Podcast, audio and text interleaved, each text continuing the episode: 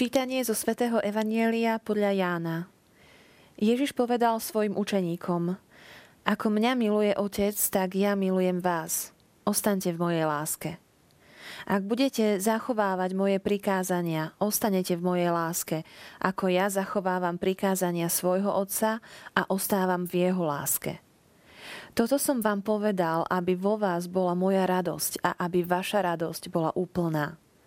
Toto je moje prikázanie, aby ste sa milovali navzájom, ako som ja miloval vás. Nik nemá väčšiu lásku ako ten, kto položí svoj život za svojich priateľov. Vy ste moji priatelia, ak robíte, čo vám prikazujem. Už vás nenazývam sluhami, lebo sluha nevie, čo robí jeho pán. Nazval som vás priateľmi, pretože som vám oznámil všetko, čo som počul od svojho otca. Nie vy ste si vyvolili mňa, ale ja som si vyvolil vás a ustanovil som vás, aby ste išli a prinášali ovocie a aby vaše ovocie zostalo. Aby vám Otec dal všetko, o čo ho budete prosiť v mojom mene. Toto vám prikazujem, aby ste sa milovali navzájom.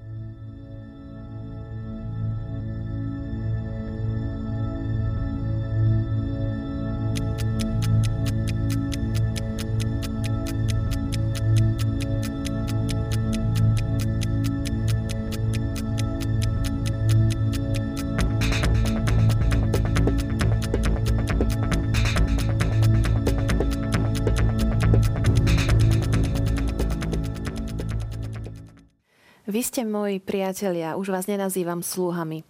Hovorí Ježiš a akoby posúval vzťah so svojimi učeníkmi na novú hlbšiu úroveň. Verím, že v dnešnom texte objavíme ešte mnohé iné zaujímavé myšlienky s môjim hostom, ktorým je otec Blažej Štrba z Teologického inštitútu v Badíne. Vítajte. Ďakujem pekne. Dnešné evanelium je plné lásky, veľa sa v ňom hovorí o láske, taká základná téma.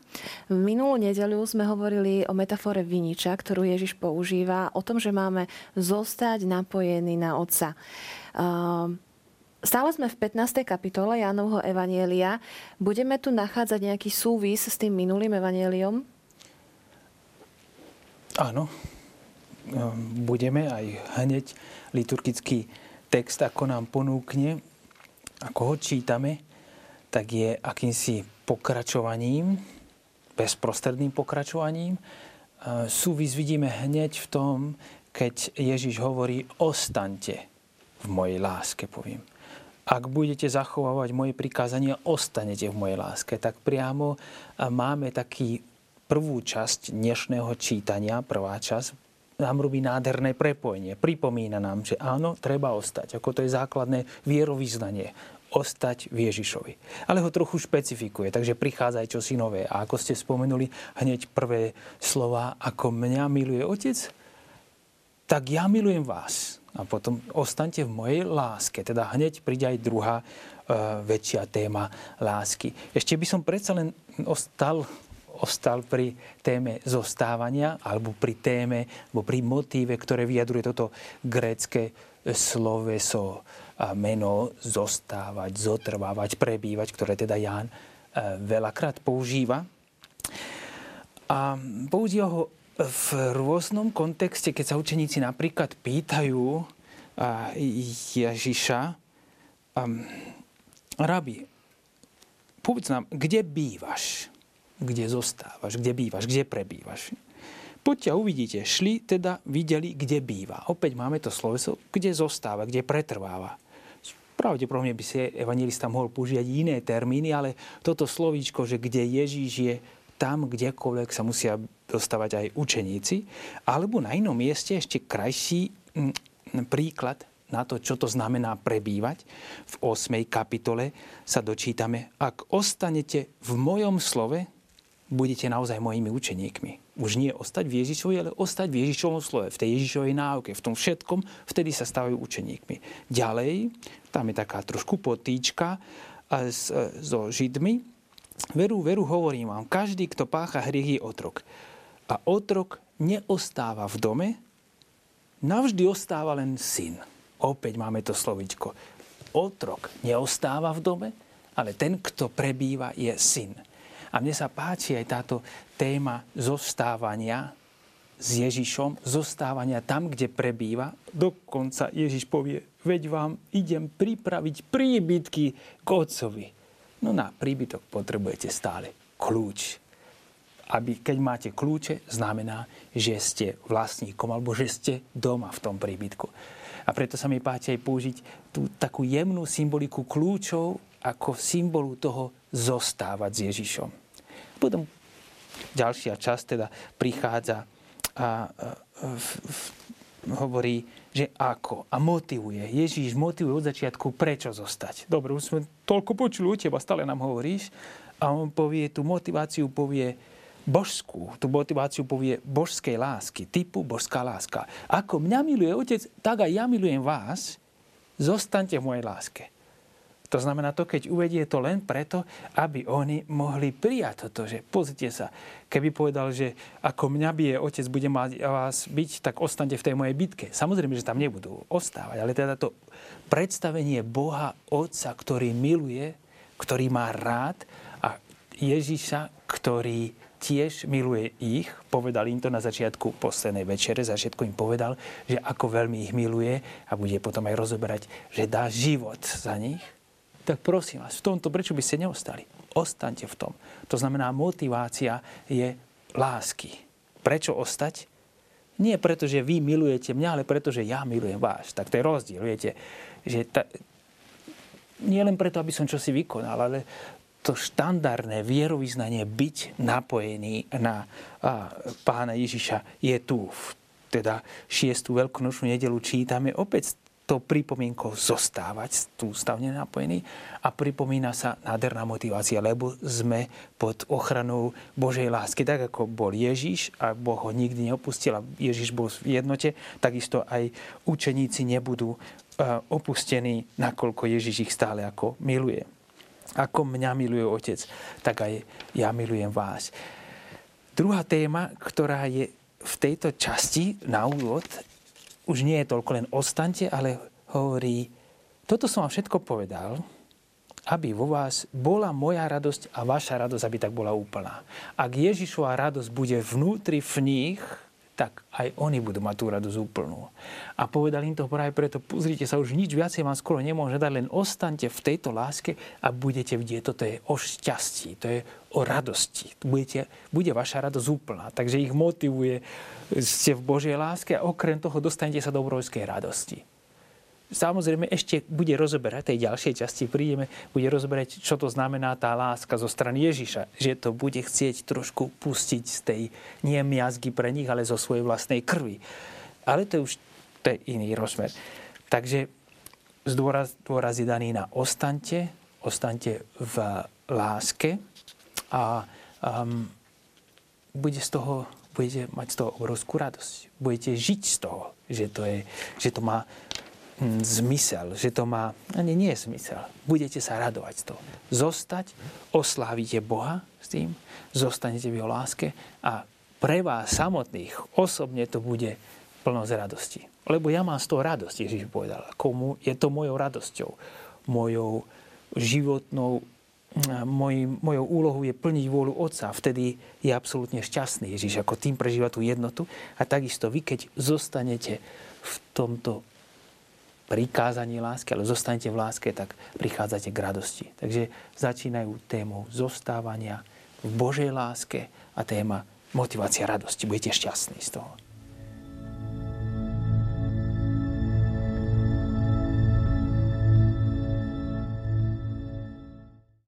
Toto je moje prikázanie, aby ste sa milovali navzájom, ako som ja miloval vás.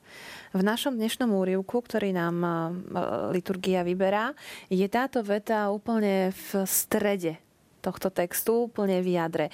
Je to aj e, akoby jadro toho posolstva dnešného?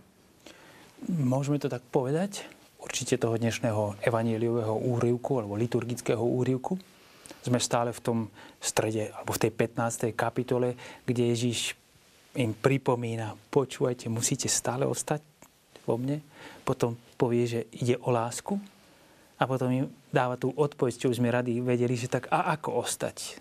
A tak naozaj nastúpi s týmto prikázaním. Jediné prikázanie mohol dať rôzne, ale dávam, dávam jediné prikázanie.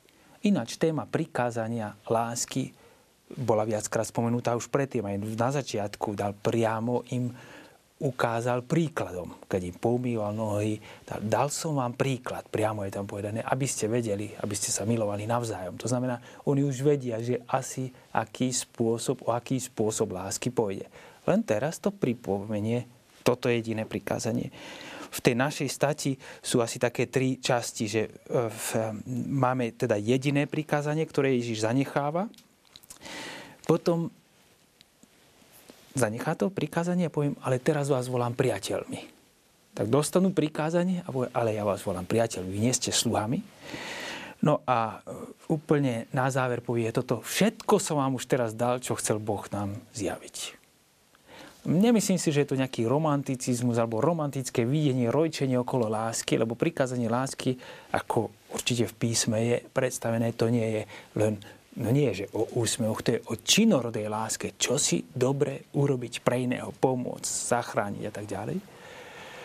A nič viac vám už nemôžem dať. Tak tá, tá, ten záver končí, všetko som vám zjavil, to, čo Boh chcel urobiť. Toto je moje prikázanie, aby ste sa milovali navzájom, ako ja som miloval vás. Takže aj Ježiš teraz špecifikuje. Neviete, akým spôsobom sa máte milovať? Tak, ako som tak ako som vás miloval ja. A on povedal, nik nemá väčšie láske ako ten, kto položí život za svojich nepriateľov. Aj toto prirovnanie mohli by sme povedať, že môže byť jem, istým spôsobom slabé, lebo by ste povedali, väčšiu lásku má ten, ktorý zomrie aj za nepriateľov však. Ale v kontexte, keď im hovorí, ja urobím všetko pre vás, tak hovorí, ja mám takú lásku, že ja dám život za vás. Takže netreba to bičovať, tie metafory niekedy úplne do extrémov. Tak hovorí, Dám, samozrejme, ja dám, ja som ochotný všetko, celý život položiť za vás, preto aby ste žili. Takže moje prikázanie, aby ste sa milovali navzájom a tam pravdepodobne nebudú hranice, kedy si človek môže povedať, že hop, teraz stačí, už som dosť veľa urobil krokov a nemôžem robiť ďalej. To je dosť náročné, podľa mňa toto je náročné. A, asi tam prichádza aj taká otázka, ktorú e, bežne človek si položí. Tak lásku, milovať a prečo musí to byť prikázanie. Dá sa to vôbec prikázať? Láska je niečo, čo sa zrodí zo srdca a ide samo. Keď by sme povedali z biblického srdca mm. nádherne, mm. to znamená z celého pochopenia vzťahu a teraz toto treba z biblického srdca presne tak konám to. Že není to určite niečo také len emotívne, v tom biblickom chámaní je to späté aj s rozmýšľaním, aj s rozhodnutím nielen so spontánnosťou, to by bolo veľmi slabé. Ale máme ten dojem, taký silný, široké chápanie lásky je také, že a z lásky čokoľvek urobím a proti nej potom rýchlo vystúpi potom aj nenávisť. Ale v Biblii skoro neexistuje proti láske ako nenávisť. Sa nedá, nič ju nemôže poraziť. Ale je tam to napätie, bežne ľudia vnímajú prikázanie lásky, tak ako. Dá sa trošku osvetliť táto problematika, keď si pripomenieme, čo znamená hebrejskej tradícii, alebo aj v biblickej tradícii, prikázanie ako také. Prikázanie. Je zaujímavosťou aj dnes. Nábožní židia sa pýtajú, e, a, a tá síta etamicva, že si urobil si prikázanie, my by sme povedali, že vyplnil si prikázanie. Splnil si. Splnil si. Ale oni sa pýtajú, keď je prikázanie, či si ho urobil, či si ho oni sa nepýtajú, či si mal úmysel alebo nie. Ako to ma nezaujíma. Samozrejme, že predpokladá sa úmysel.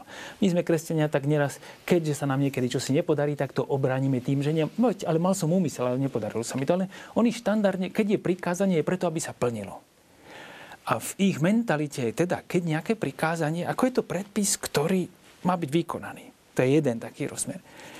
Druhá vec, čo je mimoriadne dôležité, keď hovoríme o prikázaniach Božích, samozrejme my máme, že keď povieme, že desatoro Božích prikázaní, dodávame desatoro Božích prikázaní, ale tých príkazov a rôznych nariadení je podstatne viacej. Dokonca aj Ježiš v novom zákone dal na minulé prikázanie ostante, príkaz ostante vo mojej láske. Tak tých prikázaní je podstatne viacej, ale chápu sa vždy ako dané od autority, ktorá je Boh, ktorou je Boh. Od autority takého Boha, ktorého Ježiš zjavuje, že nás miluje. To znamená, trošku viac nás miluje, ako si vieme predstaviť, je trochu rozumnejší, je viac toho viacej, dokonca dá aj svoj život za nás. To znamená, je to taká skutočnosť, ktorá nemôže dať príkaz, ktorý by nás nivočil. To znamená, keď máme rozmer viery, tak príkaz od Boha je čosi poznášajúce. To ti dá lepší poriadok do sveta, ako si môžeš ty dať. Nie? Na to tu máme aj tento, túto modlitebnú, modlitebný šál, Vysvetlite nám, aký je to šál. Aká je to šatka, čo to je? Áno, no tak vlastne modlitebný šál talit, to volajú podľa jednej tradície. A používali ho pri modlitbe, keď sa idú... Židia. Áno, Židia, samozrejme, pardon. Používajú ho pri modlitbe. A keď sa idú modliť, tak si ho dajú aj teda na seba. Má určité také, napríklad, má nejaké také um, ciciot a a volajú sa v Slovenčine, neviem si rýchlo spomenúť, kistky, kistky, tak je to napísané, tieto napríklad. Ale čo je tu napísané, to je zaujímavé, preto som ho ako doniesol. Tam je e, napísané totiž, že zvelebený si ty, pane, náš Bože, král vekov, lebo si nás posvetil tvojimi príkazmi a prikázal si nám nosiť tieto kistky. A zaujímavé je, že posvetil si nás tvojimi príkaz, alebo že nás posvetil jeho príkazmi, už potom hovorí v tretej osobe, že nás posvetil jeho príkazmi, aby sme zachovali tieto kistky. Tieto kistky spomínajú sa aj v knihe Numery, asi 15. kapitole, eh, kde eh, Mojžiš dáva také nariadenia ohľadom, ohľadom modlitby a eh, budete mať tieto kistky zavesené na vašich šatoch a keď sa na ne pozrete, budete si pamätať, že a, mm, budete si pamätať priamo mm,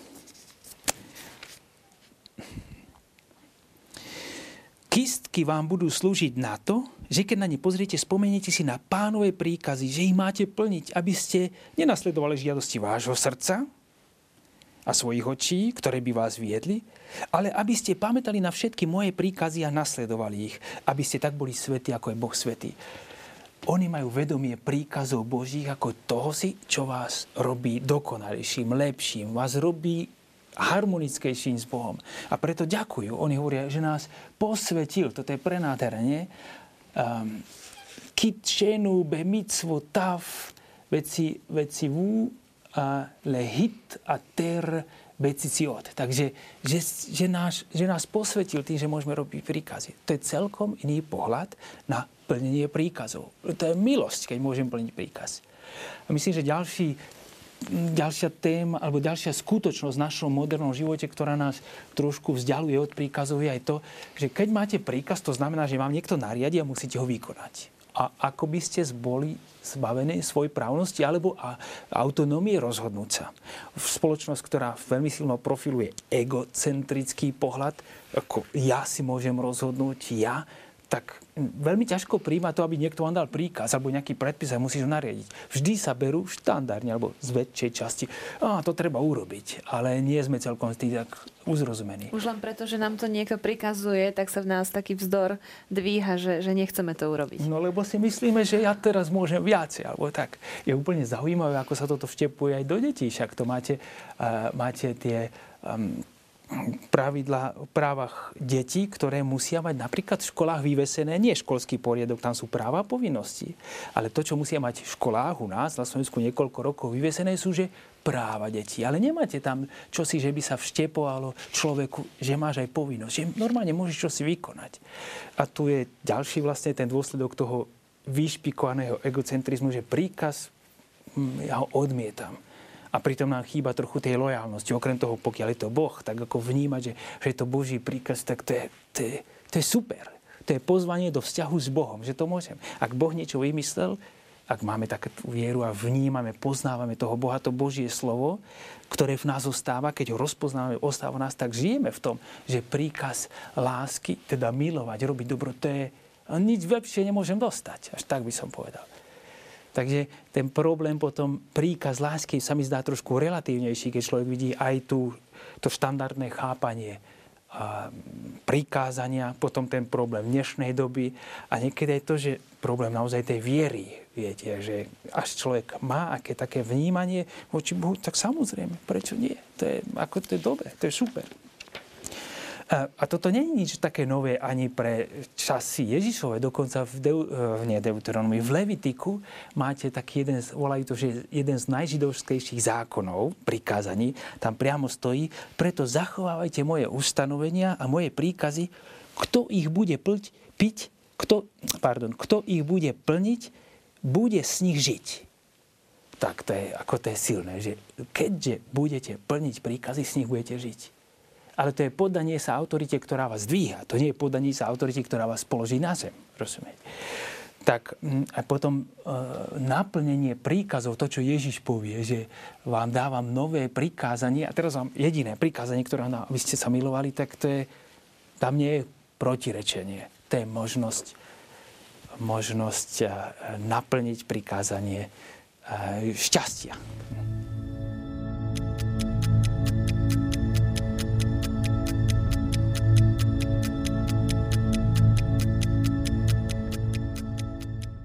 Nie vy ste si vyvolili mňa, ale ja som si vyvolil vás a ustanovil som vás, aby ste išli a prinášali ovocie a aby vaše ovocie zostalo. Ježiš ako majster učeníkov, ako ich veľká autorita im hovorí túto vetu. Podľa mňa muselo to byť pre nich veľmi vzácne, keď počuli o tom, že z môjho rozhodnutia ste vy v tomto vzťahu so mnou. Určite práve to, čo sme spomenuli predtým, že Boh, ktorý ktorého im Ježiš predstavil. Čo všetko pre nich urobí, že aký je to, k čomu ich pozýva.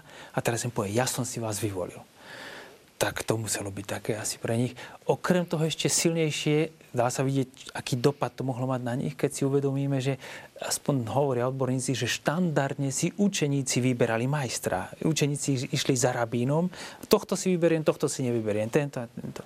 Títo si nevyberali, možno, možno nemali na to, alebo nemali odvahu, alebo čokoľvek, ale teda tento majster sa zíži k ním a ja som si vás vyvolil. To znamená, to je len pokračovanie tej obrovskej nádhernej ponuky, do ktorej ich volá. Tak stále ten evangelista Ján, keď predstavuje tieto scény, tak nás bude dopovať viacej tou zmiazgou. Nie tým, že ako hýbať rukami, ale to byť presvedčený, aby to kolovalo v tých učeníkoch, aby to kolovalo v ďalších, ktorí budú počuť, že áno, ja som si vás vyvolil. Pozrite sa, ja som chcel.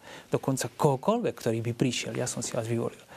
Tak to, to, tento rozmer vyvolenia patrí prirodzene aj Bohu. A to máme aj v starom zákone.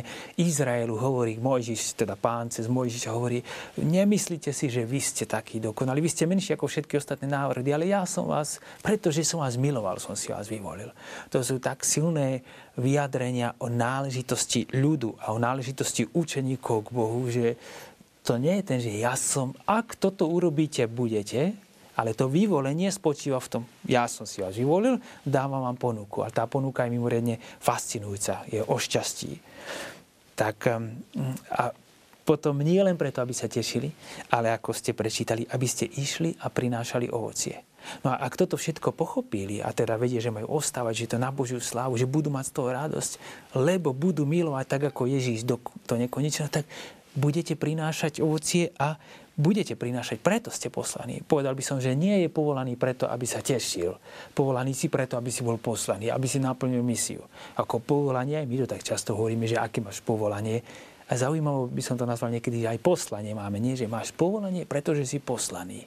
A to je napokon aj veď, keď takto to naplníš, tak od, od Otca som vám dal všetko a vy môžete pýtať Otca akékoľvek nástroje, čo potrebujete, aby vám Otec dal všetko, o čo ho budete prosiť. Keď pôjdete touto cestou, potrebujete volať, čo treba? Dobre, zoženieme.